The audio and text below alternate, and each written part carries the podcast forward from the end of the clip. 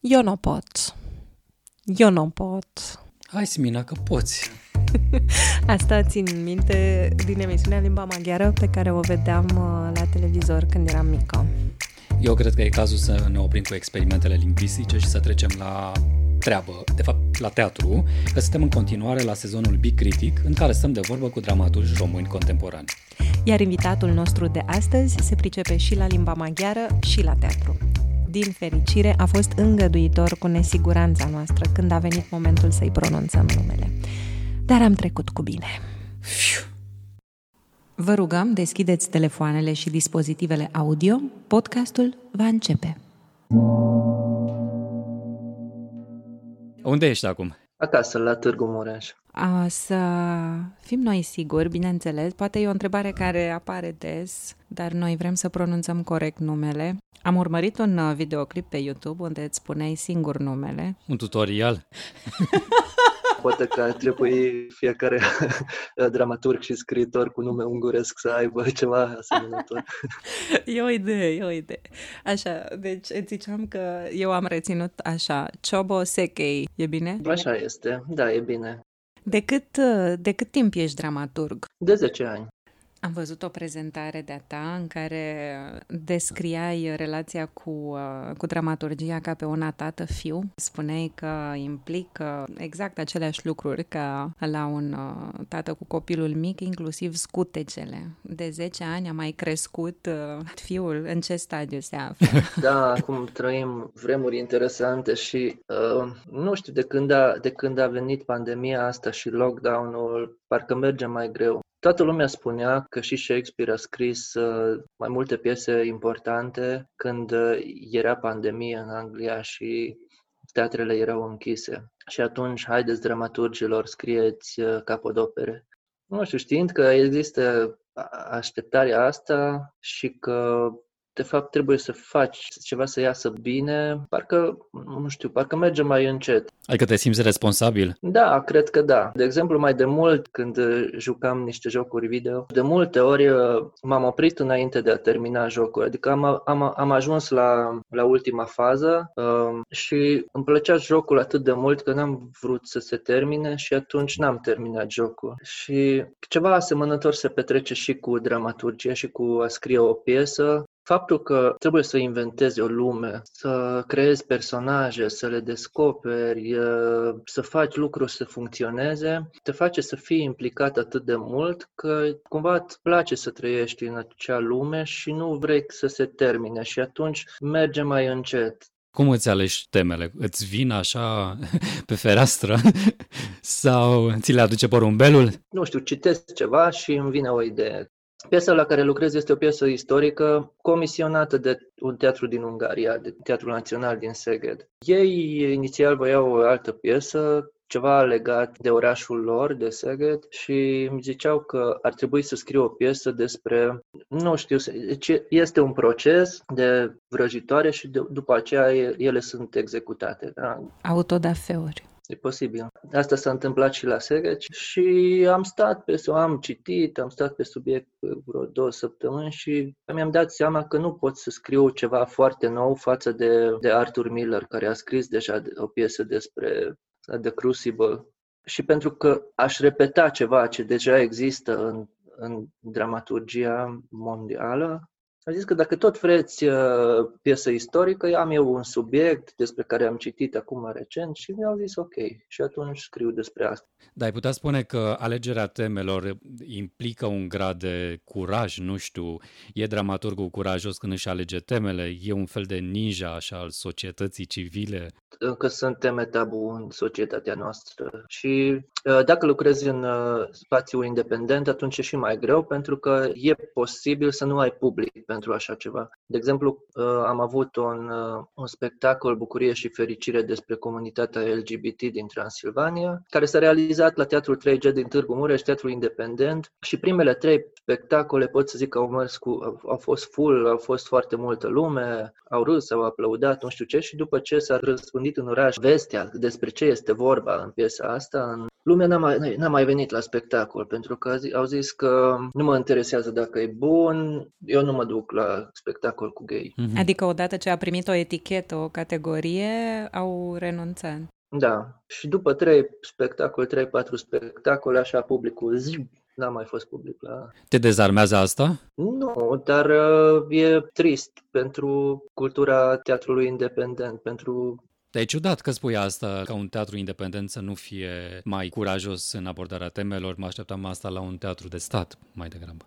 Nu, eu zic că a fost curajos teatrul independent, dar publicul n-a mai venit la, la spectacol și, și acest lucru afectează funcționarea teatrelor independente. Dacă vor să trăiască, trebuie și, și ele să pună în scenă spectacole care au prindere mare la public, să, să fie nu știu, comedii americane, ceva, să, mm-hmm. să le placă oamenilor.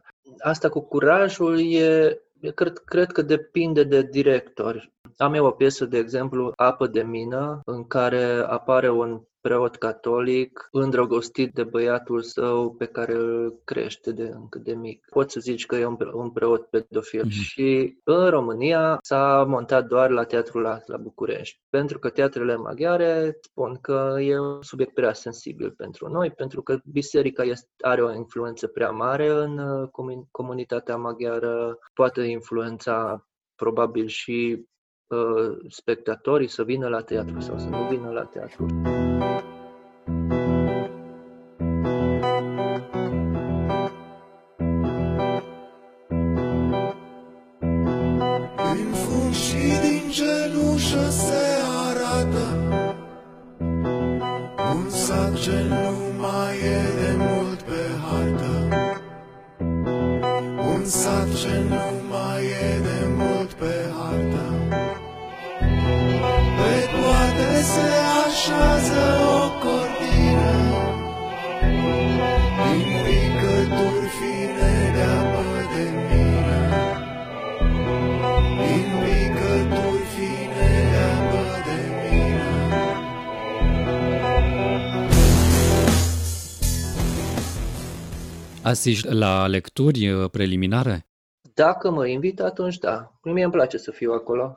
La repetiții e bine să fie acolo dramaturgul, zic eu, pentru că sunt multe lucruri de explicat și când actorii întreabă de ce fac eu asta, de ce spun eu asta, atunci dramaturgul e care, care știe răspunsul. Nu știu, există un, uh, un mit că dramaturgul mort e dramaturgul bun și că atunci poți să faci ce vrei cu, cu textul. Eu totdeauna încerc să, să distrug acest mit și să arăt că cu mine se poate lucra, deci dacă actorul sau regizorul are o rugăminte față de mine, de mine uite, aici ar trebui schimbat ceva, atunci eu de cele mai multe ori spun, da, sigur, sau o zi și fac schimbarea ce vrei tu. Dar nu întotdeauna sunt cuvinte sau sunt lucruri la care de zic că nu, nu, nu, asta eu cred că e foarte important și nu putem să, să, lăsăm, să, să facem altceva. Și să zicem, din 10 cazuri, în 9 cazuri spun sigur, sigur, facem schimbarea și o singură dată spun nu, nu, nu, nu, nu, aici rămâne așa cum am spus eu, atunci toată lumea, da, dramaturgul mort e dramaturgul bun. În ce limbă scrii piesele? Scriu în maghiară. Am și o piesă bilingvă care se numește Maro, despre conviețuirea română-maghiară. Am mhm. scris o singură piesă în română, dar uh, nu a fost ceva foarte natural, adică mi s-a părut ceva, cum să zic, uh, când scriu în maghiară, atunci pot să scriu așa cum vreau eu, pentru că e limba mea maternă și pot să mă joc cu cuvinte, cu, cu expresii pot să fac ce vreau eu. Iar, iar când scriu în limba română, atunci limba se joacă cu mine, pentru că nu am acel vocabular. Piesele tale sunt uh, cunoscute, aș putea să spun, uh, pentru umor. Publicul deja are o așteptare, poate acum când uh, vine la, la o nouă montare a unei piese de ale tale? Nu m-am gândit până acum la asta, dar, uh, dar am citit în cronicile după montarea piesei mele care se intitulează 10 și a fost montat și la Sibiu și la Budapesta. Am citit în niște cronici că nu are atât de mult umor cum au piesele anterioare, bla bla bla. Ai creat niște așteptări. Da, mi-am dat seama. Dar este un, uh, un element uh, instrumental, înțeleg, în modul în care construiești povestea, umorul, pentru dezamorsare, pentru o abordare mai uh, ușor de înghițită a unor lucruri mai amare. Exact, exact, da. Da, dacă este vorba despre un subiect uh, ori sensibil, ori subiectul respectiv nu este foarte bine primit, adică pot să ne, putem să ne așteptăm la o distanțare din partea publicului. Dau un exemplu, dacă e vorba despre sărăcie în Africa și, și vezi imagini cu copii care mor de foame, atunci schimbi canalul sau nu știu, faci, nu te uiți acolo sau um, te gândești la ceva. E incomod. Da, nu vrei să, să-ți rămână ima- acea imagine în, în cap. Dar dacă te gândești la filmul uh, La Vita e Bella, Viața e frumoasă, de Roberto Benini, unde este o poveste foarte tristă despre evrei deportare și Auschwitz, povestită cu mult umor, atunci îți dai seama că funcționează mult mai bine decât uh, dacă, dacă te uiți la realitatea propriu-zisă. Devii mai sensibil față de acel subiect dacă prima dată poți să, poți să râzi și după aceea îți dai seama cât de trist e de fapt situația. Mm-hmm. Într-o mare parte a textelor tale, tensiunea principală rezultă dintr-un conflict uh, local. Comicul ăsta vine din uh, situații, din limbaj? Ambele, cred că. Probabil acest stil comic e stilul pe care îmi place și mie cel mai mult să o văd pe scenă. Și atunci și eu încerc să scriu în așa fel încât să-mi placă, dacă n-ar fi scris de mine și dacă, mm-hmm. dacă m-aș duce la un spectacol de acest gen, atunci cum ar fi acel spectacol ca să-mi placă mie. Noi, ora adunare națională, privim infeptuirea unității noastre naționale drept un triumf al libertății omenești. Noi nu voim să devenim din oprimați oprimatori, din asupriți asupritori. Noi voim să intronăm pe aceste plani libertatea tuturor neamurilor și a tuturor cetățeni. Pe aceste meleaguri trăiesc însă și alte neamuri cu alte tradiții și alte însușiri. Noi nu vrem să răpim limba nimănui, ci vrem ca fiecare om să aleagă liber limba și credința în care vrea el să trăiască. Atât în viața personală, cât și în legătură cu viața de stat.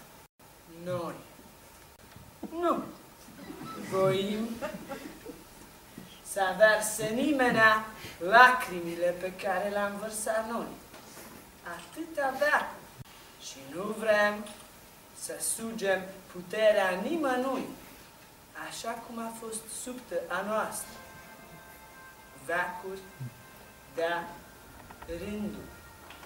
Sunt multe lucruri uh, care apar în, uh, în piesele astea care arată o dezbinare. Nu, nu prea pare că ne, ne întâlnim, deși pare o lume destul de închisă, cea a conflictelor locale. Nu suntem foarte uniți în afară de pământul de sub picioare. Ce ne mai unește? Eu cred că sunt multe lucruri care ne unesc. Eu cred că există o generație, generația mea și generația celor care vin după mine, după noi, care au un, o altă perspectivă asupra acestui subiect. Deci s-a schimbat ceva? Da, eu cred că da, s-a schimbat în bine. Uh, generația părinților mei încă au trăit în lumea în care conflictele erau mai, mai dure. Acum tinerii își dau seama că sunt mai multe lucruri care ne leagă, adică există o deschidere și deschiderea asta este din partea tinerilor români față de maghiari. Uh-huh. Și e un lucru foarte pozitiv pentru că totdeauna rezolvarea conflictului trebuie să vină din partea celui care este în, la putere sau are majoritate. Mm-hmm. Există o deschidere din partea tinerilor, trebuie doar ca maghiarii să accepte această deschidere. Eu vreau să mă întorc un pic la comic și să întreb dacă nu e cumva riscant. Este comicul o cale viabilă de transmite un mesaj serios? Da, nu poți să mergi până la extreme cu comicul. Uite, o să luăm un, uh, un caz concret, fiindcă am găsit în uh, lista de titluri o piesă care are în titlu un uh, emoticon, cum zicem noi, generația Yahoo, și noi nu știm cum citim acest titlu. Știm să citim doar paranteza, patru piesuțe politice despre dușmani. Este un emoticon care scoate limba. Am ales acel emoticon pentru că dacă, dacă o scrii, atunci e cu un P și titlul în paranteză, da, fiecare cuvânt începe cu P. Și cum spun eu, spectator, că am fost la spectacolul P, două puncte P. Cum facem asta? Da, la, la spectacolul... Uh, mă uitam că istoria și politicul sunt destul de prezente ca subiecte în piesele tale. Și tu ai acest avantaj, mai ales în documentare, că studiezi uh, versiunile istorice din ambele manuale, și cel maghiar și cel român. Și eu sunt sigură că acolo ies niște diferențe destul da, de mari. Sunt, uh, sunt multe diferențe, mari diferențe. Și eu cred că asta este o problemă de bază din cauza uh, căreia nu ne înțelegem foarte bine. Dacă am ajunge la o istorie comună, să, să avem manuale scrise de istorici maghiari și români împreună și alea s-ar învăța în școli, atunci am trăit mult mai bine. Ai speranța asta că s-ar putea ajunge aici? Germanii și francezii au reușit, germanii și rușii au reușit. Cred că și noi am putea să reușim. În primul rând, dacă am avea, avea o clasă politică care ar vrea acest lucru și în al doilea rând, dacă ar fi istorici care nu sunt indoctrinați cu o istoriografie de stil vechi. Și cred că generația nouă nu este indoctrinată cu, cu acel știm ce vrem să comunicăm și găsim argumente ca să comunicăm acel lucru, în loc să căutăm și să studiem lucruri, după care să ajungem la, la niște concluzii. Știu că au, ai scat uh, reacții destul de serioase cu Mihai Viteazu, piesa ta. Da, din ambele părți am primit niște reacții ciudate. Pe ce ai făcut lui Mihai Viteazu? Eu am studiat uh, cum a trăit Mihai Viteazu și am scris o piesă despre asta. Din care manual? Totul a început când am aflat că Mihai Viteazu a avut uh, în oastea sa 10.000 de secui, cu care a luptat în potriva maghiarilor. Și asta mi s-a părut foarte interesant, cum a reușit el să atragă secui și să lupte secui împotriva nobililor maghiari din Transilvania. Și atunci am început să, să citesc diferite lucrări istorice, și maghiare și române, și am scris o piesă. După care au fost niște reacții din partea unor maghiari că de ce, nu știu, glorific uh, ucigașul român și din partea românilor că, nu știu, de ce râd de Mihai Viteazu sau de ce îl pun într-o manieră comică. Asta voiam să zic, că pe principiu orice fel de publicitate e publicitate bună, cum se zice în engleză, până la urmă a atras atenția și cumva piesa și-a uh, atins scopul de a isca dezbatere, de a atrage atenția asupra unor lucruri care, pe care n-ar trebui să le luăm de-a gata. Da, dar uh, mi-ar fi plăcut mai mult dacă s-ar fi discutat despre conținutul piesei mm. decât despre o intenție care se atribuie dramaturgului și nici nu este adevărată. Tot întâlnim în ultimul timp părerea că misiunea artiștilor, a dramaturgilor în special sau nu neapărat, este să facă lumea să fie conștientă de anumite probleme, de anumite lucruri, să discutăm numai lucruri serioase și ne întrebam cui rămâne frumosul ca formă estetică. A regizorului, probabil. Regizorul poate să facă un lucru frumos din orice. Mm-hmm. Dacă ne uităm, de exemplu, la un spectacol regizat de Radu Afrim, atunci el știe să construiască niște imagini foarte frumoase, poetice. Chiar dacă n-ai văzut spectacolul, dar vezi imagini care au apărut uh, în cronici, atunci te auzi, wow, ce, ce bine arată. De să înțelegem că din text nu se poate asta? A, se poate, dar dramaturgia e despre conflict. Dramaturgia contemporană e altfel. Poți să, poți să spui un monolog neconflictual și să fie dramaturgie, dar dramaturgia clasică e despre conflicte. Și... Conflictele nu sunt frumoase, pe scurt.